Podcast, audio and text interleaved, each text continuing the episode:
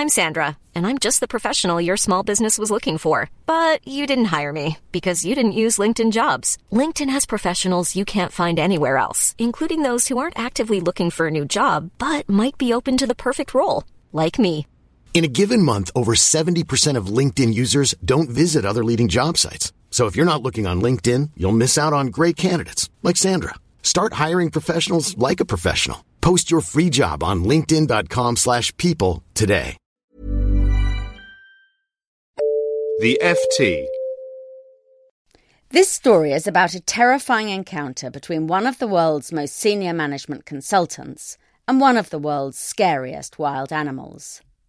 The action began a couple of weeks ago when several hundred partners at Bain headed off on a leadership quest to India, led by the firm's new boss, Bob Bechek. Quests, as we know, are perfectly normal for Bain chiefs. Mitt Romney, who used to run the firm, is on one to become President of the United States. Yet Mr. Bechek's quest is even more ambitious in that it aims to get a whole load of clean cut consultants to understand the real India. Thus, the entire top brass of the firm came to be assembled in New Delhi, from where they broke into little groups. Mr. Bechek and a couple of others went traipsing out into the middle of nowhere, and just as they were inspecting this corner of Britain's former empire, the empire struck back, or rather, a wild buffalo struck back. This large creature took exception to the sight of the management consultants. It lowered its horns and charged at the woman in the group. Mr. Bechek and the others managed to distract the animal, and the woman got away with a few stitches, but the whole thing could have been a lot nastier. This is not the first time I've reported on a dangerous wild creature attacking Western corporate titans who stray into alien territory. Six years ago, I wrote about a similar story. The only difference was that that time I made it up.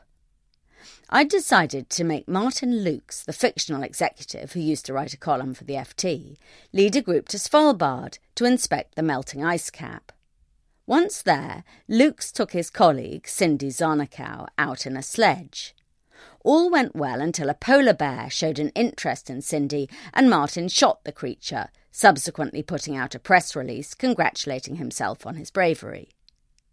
There are a couple of minor differences between the two stories. The buffalo, as far as I know, still lives, and Bain made no press announcement. Indeed, I suspect it was rather hoping to keep Buffalo Gate to itself.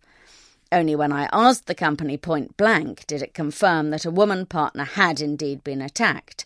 A spokeswoman told me by email Everyone at Bain is glad that the injured party is recovering quickly and thankful to Bob and others for their quick action in minimising further injuries. Though the episode was clearly hideous for the woman concerned, it raises some deep questions about the nature of consultancy. The first is about the hubris in thinking that letting a few top consultants loose in rural India is going to make any difference to anything, apart from their life expectancy.